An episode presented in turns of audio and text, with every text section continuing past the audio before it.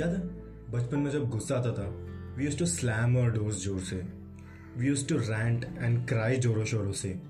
Pencil से लेके bag का जिप तक, खाने से लेके एक ग्लास पानी तक, सब use to be our way of showing anger but as we grow up this तरीकास of our expression change हाथापाई दैट इज़ मारा मारी चालू हो गया था।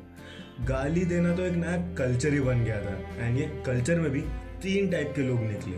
एक जो उल्टा गाली देता था, थोड़ा लेवल बढ़ा के दूसरा, इसने मुझे गाली दिया। क्या क्या रोने वाला? तीसरा, सबसे लेजेंडरी जिसने बोला, वही होता है। उर्फ़, खुद का आइडेंटिटी क्यों बता रहा है? ऐसा जवाब देने वाला। फिर आया this age which we all are in right now the age of digital declaration of virtual utterance आजकल का झगड़ा बहुत ज़्यादा डिजिटल हो गया है। एक ऐप अनइंस्टॉल करना, अपना प्रोफ़ाइल पिक्चर निकालना घटिया सा स्टेटस अपलोड करके व्यूअर्स लिस्ट में देखना कि टारगेटेड इंसान ने वो देखा है कि नहीं।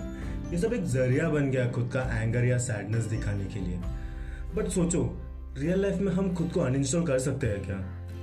सच में अपना शक्ल के जगह पे ब्लैक कलर का पेपर लगा के हम घूम सकते हैं क्या? क्या सच में एक ग्रुप को म्यूट कर सकते हैं?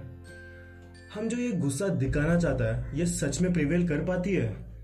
ये सबका मेरे पास एक के जवाब है। नहीं।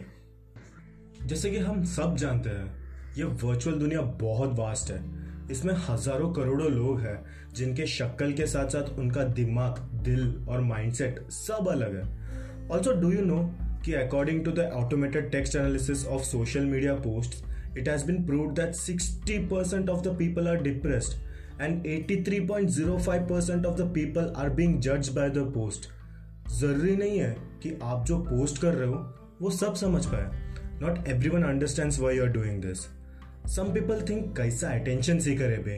क्या बचकांड हरकत कर रहे लिए? कुछ लोग सिंपति खाते हैं तुम पर और कुछ लोग बस चूतिया बोल के निकल देते हैं। क्यों मौका देना लोगों को तुम्हें जज करने का?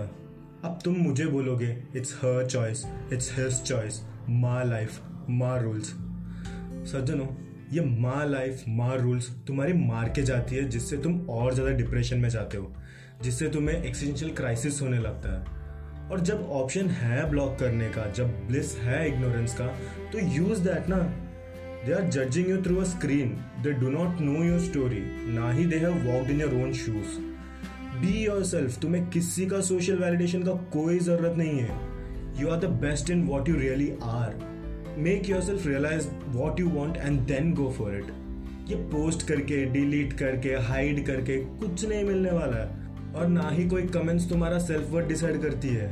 इंस्टेंट सोच के कैलकुलेट करके, फिर एक एक्शन लेना।